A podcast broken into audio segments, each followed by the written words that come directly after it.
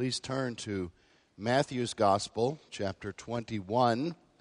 We're staying in Matthew, but moving ahead quite a bit for obvious reasons on this Palm Sunday. Matthew 21 is the account of what we call the triumphal entry. We'll be looking at that today. I'll give you whatever voice I have. I'm thinking it will hold out, but full volume is not there, so you're going to have to accept about two thirds volume. Maybe you say that's good. Uh, it's interesting this week, or actually a couple weeks ago, when I was considering what we would look at for Palm Sunday and Easter. I'm sure there are ministers who preach on the triumphal entry every Palm Sunday. I do not. I think you know that. Uh, there are so many wonderful, powerful texts around the cross and the passion of Christ that have drawn my interest over the years that I found to my own surprise, I did not even realize this, that in 13 Easters here, I had not preached on the triumphal entry.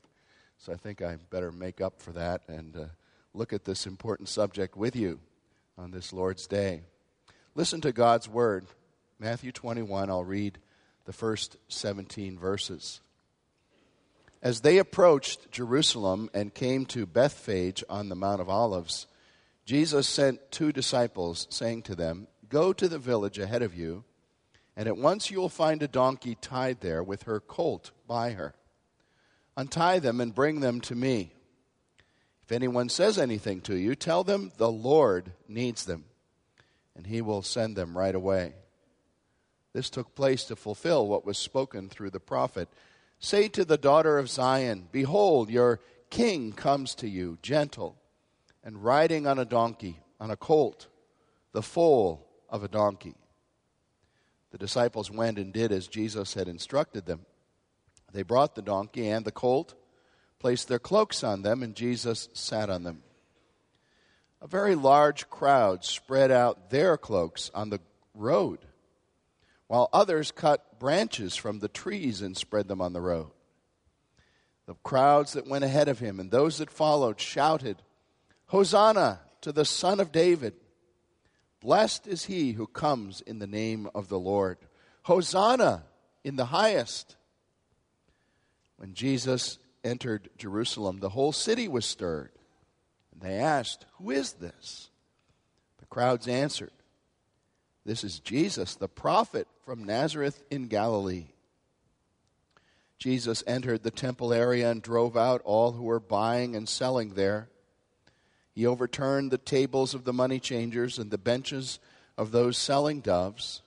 It is written, he said to them, My house will be called a house of prayer, but you are making it a den of robbers. The blind and the lame came to him at the temple, and he healed them. But when the chief priests and teachers of the law saw the wonderful things he did, and the children were shouting in the temple area, Hosanna, son of David! They were indignant. Do you hear what those children are saying? They asked him. Yes, replied Jesus. Have you never read from the lips of children and infants you have ordained praise? And he left them and went out of the city to Bethany, where he spent the night. And this is the word of God.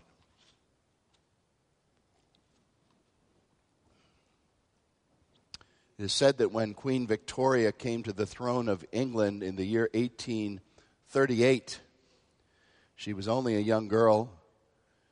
She wore a large gold crown that was encrusted with giant rubies and sapphires, clustered around a central diamond of 309 carats in measurement. Witnesses said this crown looked so heavy that it seemed like her slender young neck could barely support it. And she held in her right hand as her badge of office a scepter that was capped at its top by a larger diamond cut from the Star of Africa, which weighed 516 carats. Amazing wealth and grandeur on display the rare king or queen that is left now in the world of 2007, has rather little governmental power in most cases. They are figureheads that symbolize a national heritage. And often, the very biggest event, the grandest thing that a monarch gets to participate in for an entire long reign that might be decades in length, is the coronation ceremony, the grand splash when they come into office and are crowned. As you know, these things can cost millions of dollars in today's uh, economy. We think of what the next coronation will be like in England someday when Queen Elizabeth either dies or perhaps passes on her throne. The monarch is dressed in robes that are national relics, rides in a shining chariot overlaid with gold leaf, pulled by matched prancing horses, heads of state, dignitaries, aristocrats all crowd in to get the choice tickets and the seats of honor. And everything is done at a coronation to highlight the supposed dignity and majesty and prestige of a human monarch who occupies a national throne, but really is nothing but an empty figurehead. Matthew 21 portrays the most significant coronation the world has ever seen. The crown was not brought out until later in the week. And when it was, it was a crown, as you know, unlike the one Victoria wore. This coronation is the most significant that the world has seen, but in marked contrast to every other one ever seen. I hope you would agree that the most important life ever lived was the life of Jesus. And the most important part of that life was the final week of it. All four of the Gospels devote a huge percentage of their material to that last week. In John, it is 50% of the whole Gospel, in Matthew, closer to 25%. Surely, this time opened by this event that we've read about today is of vast importance. And it all begins with this triumphal entry into Jerusalem, which was an open recognition on the part of Jesus that he was king over God's covenant people. The narrative here shows him accepting that role, the role as son of David and true king. And yet it shows that he interpreted and presented a kingdom that was unlike that which most men and women thought it would ever be. On Friday, he went to his throne. And what a throne that was a cross on which he died. And yet he ruled even when it seemed he was being crushed. There's so much more for you to know in this passage today than just the sentimental idea of palms waving and children crying out. Those are important elements. There's some very important themes to understand that should impact your spiritual life.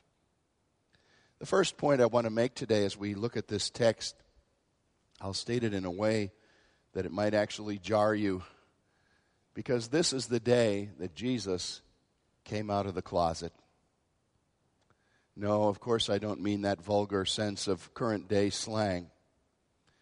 But this triumphal entry means nothing less than the lifting off of Jesus of a wrap or a, a veil of semi secrecy that had surrounded his ministry up till now. Earlier, you know, and Mark is the gospel that has this the strongest emphasis. There's this secrecy motif, people call it. As Jesus would heal somebody and he would say, Now, now don't tell anyone, or, or go to your home Rejoice in God, but don't tell them who healed you. And there's a little bit of puzzlement about that. Why would he not want it to be told? And of course, it was an instruction that was almost always disobeyed. People went out immediately told. But he was always asking them, don't do this yet. And you have a sense that there's a time, a right time for this, and it's not yet. And that he will control the time and say when the hour has come. Well, the hour has come. This is now the hour for Jesus Christ to be revealed openly and forthrightly on the stage of the world. He would be he would be brought here to this city, the great central city of that whole part of the world, thronged full of people come for the Passover in a time when nothing could really be done secretly. And he would be viewed and examined by many witnesses, both believers who praised him and unbelievers who spit at him. And into what really amounted to a heap of highly combustible religious ideas and practices, Jesus would deliberately, deliberately drop a lighted match. You see, the setting was Jerusalem at Passover week, and you and I, for all I've ever read about it and understood, I don't think we can have a real understanding of what that was like. Jerusalem, in its regular population, was a city smaller than Lancaster, Pennsylvania. But at Passover time, this high festival of the temple and the practice of the Jewish people, the estimates tell us that thronged around it and camped out on the hillsides all around the city often were as many as one million people. We just read in our newspapers not long ago that Lancaster County is approaching a half million. What if the entire half million came into the city at one time? How'd you like that traffic jam? A half million. And there were a million. Now, they didn't have automobiles, but there were a million of them coming from everywhere to come to Jerusalem for the Passover. You can't hardly picture this. Every road thronged with people, every patch of land having tents and shelters where people would camp out. There weren't possibly enough places in the city to house them. Arrangements made with relatives or innkeepers, but those were choice. You, most people would have been out in the open or under a tent. To reinforce a little bit of what it was like, Josephus, the Jewish historian, wrote about a Passover 20 years after this, in approximately 50 AD, 20 years after the death of Jesus. And he documented his estimate that 250,000 Passover lambs were brought in from the countryside in great herds and were sacrificed. 250,000 lambs. Does it give you some concept of what a thronged, packed, crowded place Jerusalem was? when this event was going on. Now, Jesus had walked with his disciples to get there, of course. He, as far as we know, generally walked. We don't read of him riding any other occasions. And here he is, two miles from the city gate. If you've ever visited there, you can probably picture where he was on the Mount of Olives. It's the place where all the tour buses stop. There's a, there's a pullover there, and every tour bus stops there. The people get out because you can stand in a group and you will have the Temple Mount with the shining gold dome of the Islamic Dome of the Rock behind you and the spread of the old city. That's right where he was.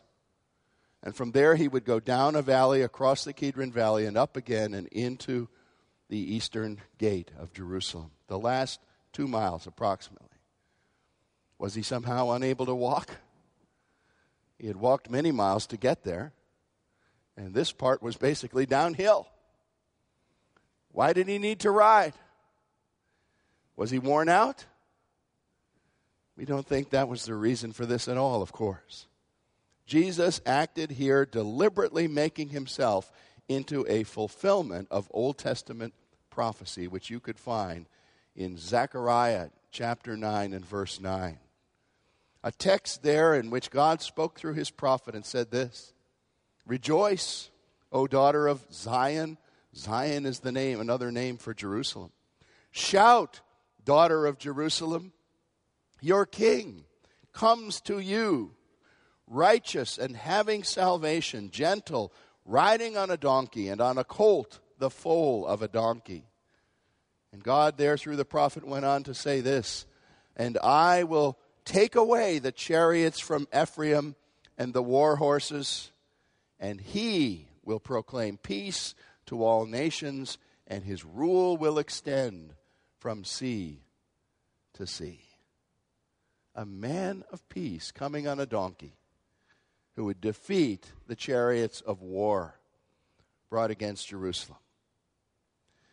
Now, there are liberal commentators who speculate that what was going on here was that uh, Jesus came along and he kind of got swept up in the in the holiday spirit and all the throngs of people that were there. And and these people these interpreters will say that this demonstration we call the triumphal entry really wasn't Jesus idea but it just was something that sort of ballooned out of control like a, a demonstration that he couldn't handle or he couldn't manage. Well that's absolutely wrong. Absolutely wrong Jesus is the producer, the director, the screenwriter, and the lead actor in this drama. He planned it exactly as it happened, and he planned it to occur in prime time for maximum public exposure. And you read here how the, he sent two disciples, not named, to go and get these, these animals a mother donkey and her foal. He rode on the foal. And there are those who say, well, this is an exhibition of his divine omniscience. He knew that there would be a, a donkey standing there, and the disciples should go to this particular place and find it. And he was God, had omniscience, and he certainly did. That could be the explanation. It could also be explained by him having prearranged that, perhaps, with the owner. We really don't know which is which. Some people insist on one and others insist on the other, and I would side with those who say it doesn't really make a difference. The point is, Jesus was deliberately taking this animal, a unique animal, a foal of a donkey, never before ridden upon, placing himself on it, positioning himself in front of a Jewish crowd who knew their Old Testament, so that they would proclaim him as the king that Zechariah had prophesied. Well, you know, it seems incongruous to us that it would be a donkey, doesn't it? You think, why not a prancing horse? Why not a great stallion of some kind that would lift him up in dignity above the crowd?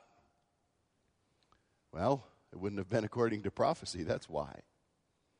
And Zechariah told about this animal being particularly appropriate because it represented the weakness of the one who rode it.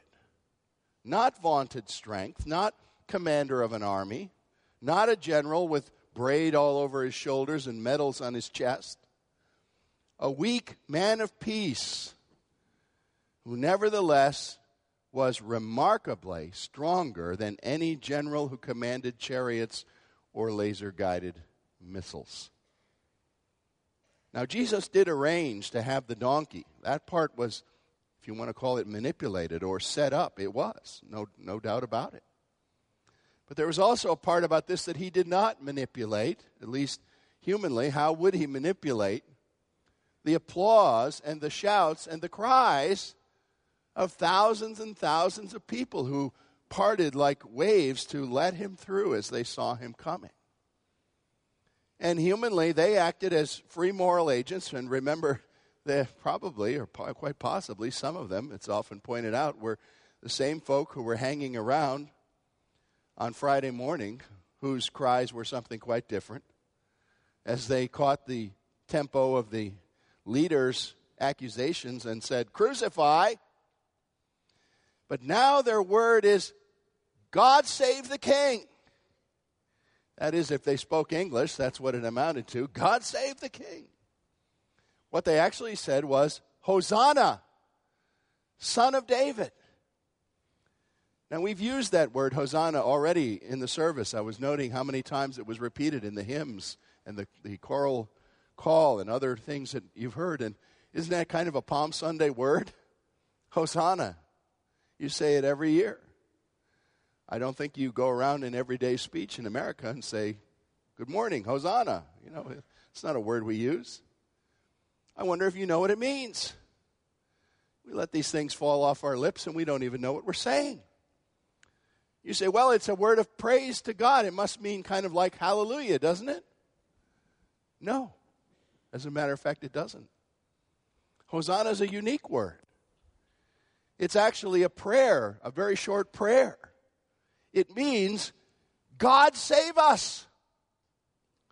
You could say that Hosanna is what a Jewish person says when they fall out of the boat in the ocean Hosanna, save me, God. And this is what they were saying to Jesus God, save us, Son of David, save us. You see how important that phrase is? There's nothing accidental here. They're not just praising a good man or a teacher. They are calling him the descendant of David, and they are crying upon him to bring to them the salvation of God. And then here in Matthew, they add a phrase which we believe is taken from Psalm 118 and said, Blessed is he who comes in the name of the Lord. If Hosanna, son of David, wasn't enough, blessed is he who comes in the name of the Lord says, Look, the people see this man as coming from God on an errand of salvation. And so we read, they put their cloaks down in the road. That's an Old Testament gesture, not seen a lot, but there are a few places in the time of the kings. The book of Second Kings has a mention or two of it.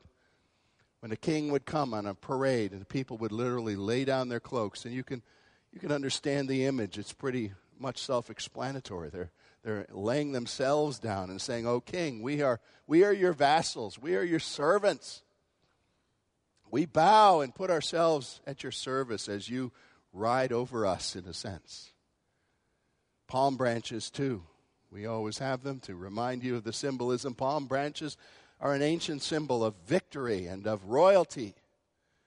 When a king came on a victory parade, palm branches were waved around him.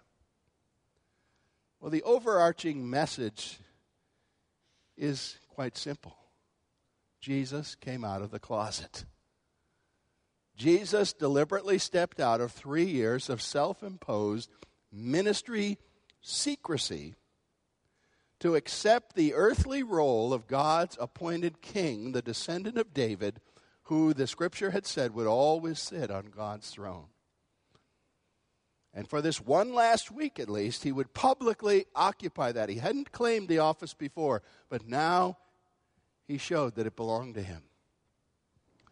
And he would occupy that office and carry out probably the strangest royal business that any monarch in this world ever undertook to do. Well, in the second place, then let's look at a few reasons behind this grand entrance. I'm going to give you three of them. Some reasons. What? Why? Why this right now? Well, one was that Jesus was actually provoking his enemies into making their fateful move against him. He was precipitating the conflict that ended in his death at the cross. We know there was already animosity as far back as we are from here in Matthew as we've been studying it together. We're, we're just working in uh, chapter 10, just finished chapter 10. We've already seen animosity, and it kind of builds and builds. There's 10 chapters between there and here, so it's built quite a bit. And very open hostility between the temple leaders, the Sadducees, the Pharisees for they all had their different policies and different philosophies, but he was their common enemy. If you looked at John chapter 11, the triumphal entry is told about in John 12. John 11, the chapter before it, has the, the leaders plotting in secret, saying, well, well, let's try to arrest him. It's the time for the feast. We'll watch for him.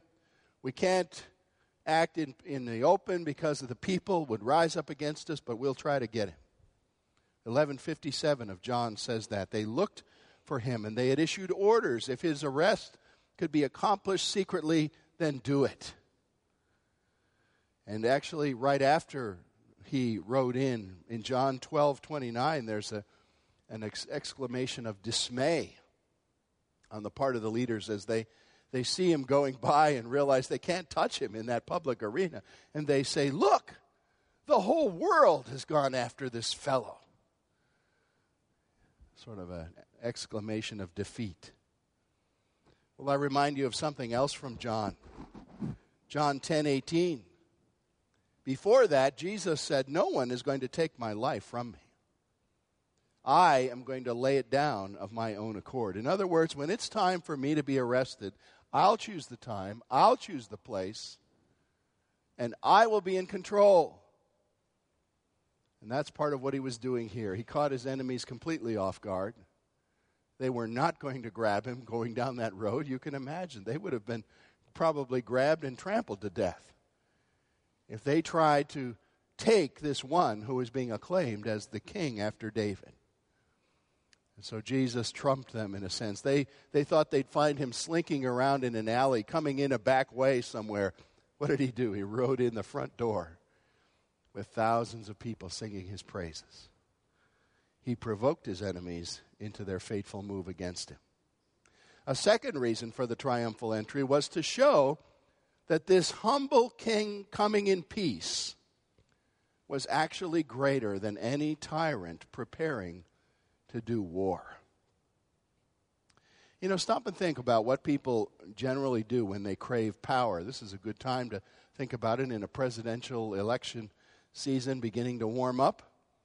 What do the presidential hopefuls do when they want to be the one singled out to become a candidate to be elected. Well, they've got very carefully orchestrated press strategies.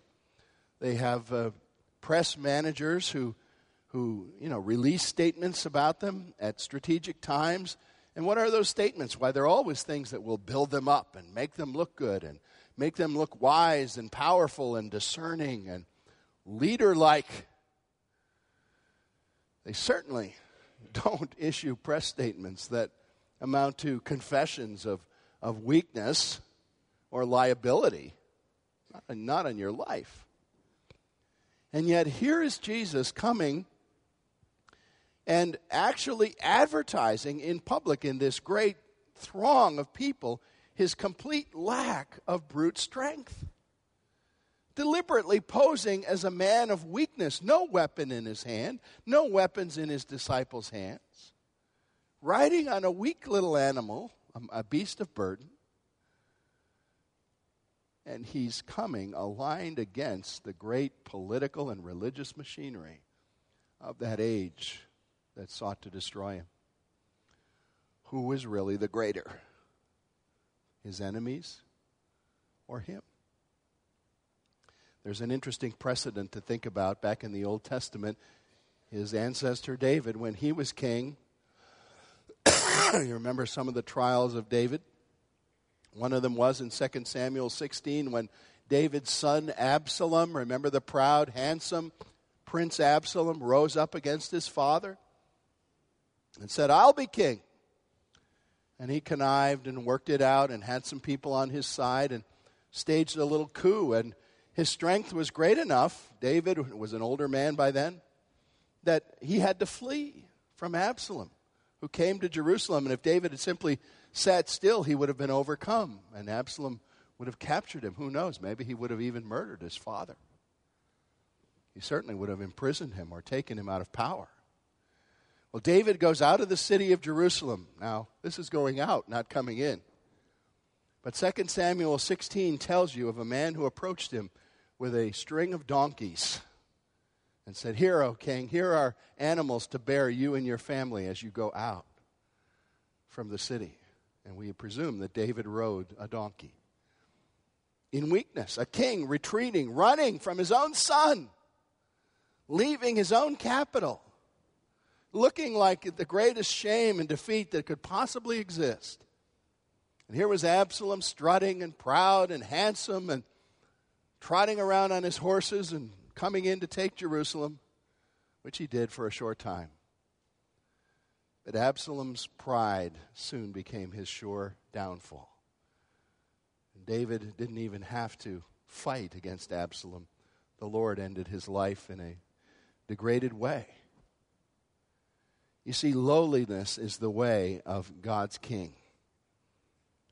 God's king stoops down to make peace within his people and to calm the storms of our rebellion against the Lord. God's king doesn't need a brass band. He doesn't need a press manager. He doesn't need a built up reputation to inflate him into something that he's not. The greatest of all people are the most humble ones who don't need to advertise or strut or boast, who simply act in the power of God. A third reason for the triumphal entry, I think, was this one Jesus rode a beast of burden. That's what a donkey is. You don't, you know, a donkey is a work animal. Jesus rode a beast of burden to come and be the premier burden bearer himself. He rode an animal used to doing work because he came to do a great and unique work and to carry away in his own person the burden of the penalty of human sin. Philippians 2 has that great passage about him saying he came from the highest place of all. He made himself of no reputation and took on him the form of a servant. Elsewhere we hear he was despised and rejected of men, smitten by God and afflicted.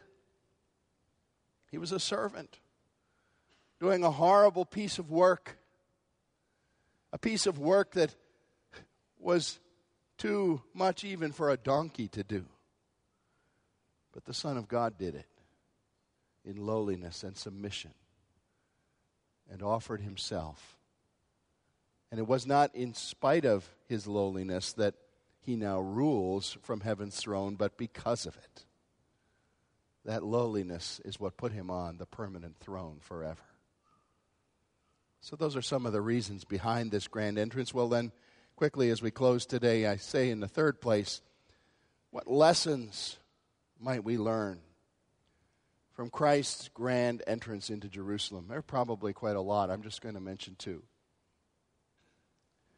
One is this we learn how to answer an, a great and epic question.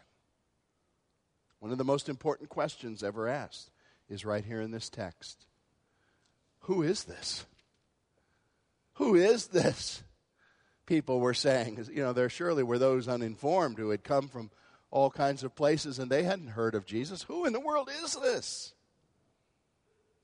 And the answer to the question is given, and it sounds kind of anticlimactic. It doesn't really sound like the answer you look for when some said, This is Jesus, the prophet from Nazareth. You would have wanted the answerer to say, This is our king. But yet, you know, in calling him the prophet, many interpreters see there something just as important as calling him the king. Because I remind you of a text in Deuteronomy 18, verse 15, a very important Old Testament prophecy where Moses is the one prophesying. And Moses tells his people late in his life in Deuteronomy 18:15, one day the Lord will raise up for you a prophet like me from among your own brothers. You see, there are a lot of different lines of prophetic fulfillment that lead towards Jesus. There was the son of David, throne and, and crown. And there was this one from Moses, the great prophet, a greater prophet than Moses, even. So, right here in this passage, we're told who is this? the son of David, and also the great prophet whom Moses predicted would come. The question comes to us are we able to confess him to be these things? God's greatest ever king, God's greatest ever spokesman. You know how Hebrews begins. The first few verses of Hebrews 1 say, In many times and diverse ways, God spoke in the past through the prophets, but in these last days he has spoken through his son, the greatest prophet. Is that what you confess him to be? Is that what he is to you? Is it possible he's just some kind of a curiosity, a, a man who acted out these things you've always heard about, and you say, well, he, he certainly did have an amazing life, but I, I just can't see that it really led to everything you folks say. He was the great prophet, he was the great king. C.S. Lewis, in his Mere Christianity, has that famous passage about him where Lewis wrote either this man was and is the Son of God, or else he is a madman or something worse. You can shut him up for a fool, you can spit at him or call him a demon, or you can kneel and fall at his feet and call him Lord and God, but those are the only options. Those are the only options. Not just a great man, not just a curiosity, not just a religious leader. God's king on David's throne, God's great prophet, the successor of Moses. Is that what you have bowed and called him in your own life and faith? And then this finally, this lesson it is not spoken directly here, but I believe we can say it is implied in this grand entrance of Jesus into Jerusalem. Excuse me. We think about another grand entrance. The grand entrance that is yet to come. Because you see, everything about Jesus is built not just on ideas, but on events. That's the unique thing about Christianity. Many religions are built on ideas. Hinduism is a great religion of ideas. Buddhism, abstract ideas all the way, no events there at all. Christianity, events. The birth of the Son of God in Bethlehem, the coming of the Son of God into Jerusalem, the healing miracles, the teaching, the cross, the resurrection, the ascension. It's all events. And we think maybe we've digested all those events, but folks, the greatest event hasn't come yet. There's a grand event coming by which, beside which, this entrance into Jerusalem is just a, a, very tame little thing of one hour. That's about how long it took, I suppose, to ride a donkey through a crowd I'm sure it didn't take an hour, unless the donkey just couldn't move very well. An hour and it was over. But the Bible prophecy, prophesies a great event when Jesus Christ will come again, enter the world again. Every eye will behold him. Somehow, in the stunning power of God, every place on this planet, every eye will see him at one time. And guess what? It's the very next time that he'll be mounted on a beast carrying him. Revelation 19 tells of it. And it's quite a different scene. Revelation 19:11 Jesus is mounted and John saw the wonder of it in a vision God gave him. I saw heaven standing open, and there before me was a white horse whose rider is called Faithful and True, dressed in a robe dipped in blood. And the armies of heaven followed him. And he will rule the nations with an iron scepter. He treads the winepress of the fury of the wrath of God Almighty. And his name is written upon him King of Kings, Lord of Lords, the same one who came into Jerusalem on a donkey. Will make that great and final entrance as judge of the universe. Oh, you say, what a terrible day that's going to be. Well, that all depends. It all depends on whether at that day you'll be at his right hand, as he puts it, where his believing people are, or at his left hand, where for a very temporary time the unbeliever will be, and then be rejected from him forever. You need to ask the question is this Lord who once rode a donkey and then will ride a ruler's stallion, my burden bearer, my judge through whom justification for my sin has already come upon me by faith in him and the shedding of his blood on my behalf? Have I already trusted in that, that he is my Passover lamb? If you say yes, you're ready for this Holy Week. You're ready for the solemn examination of these great truths again.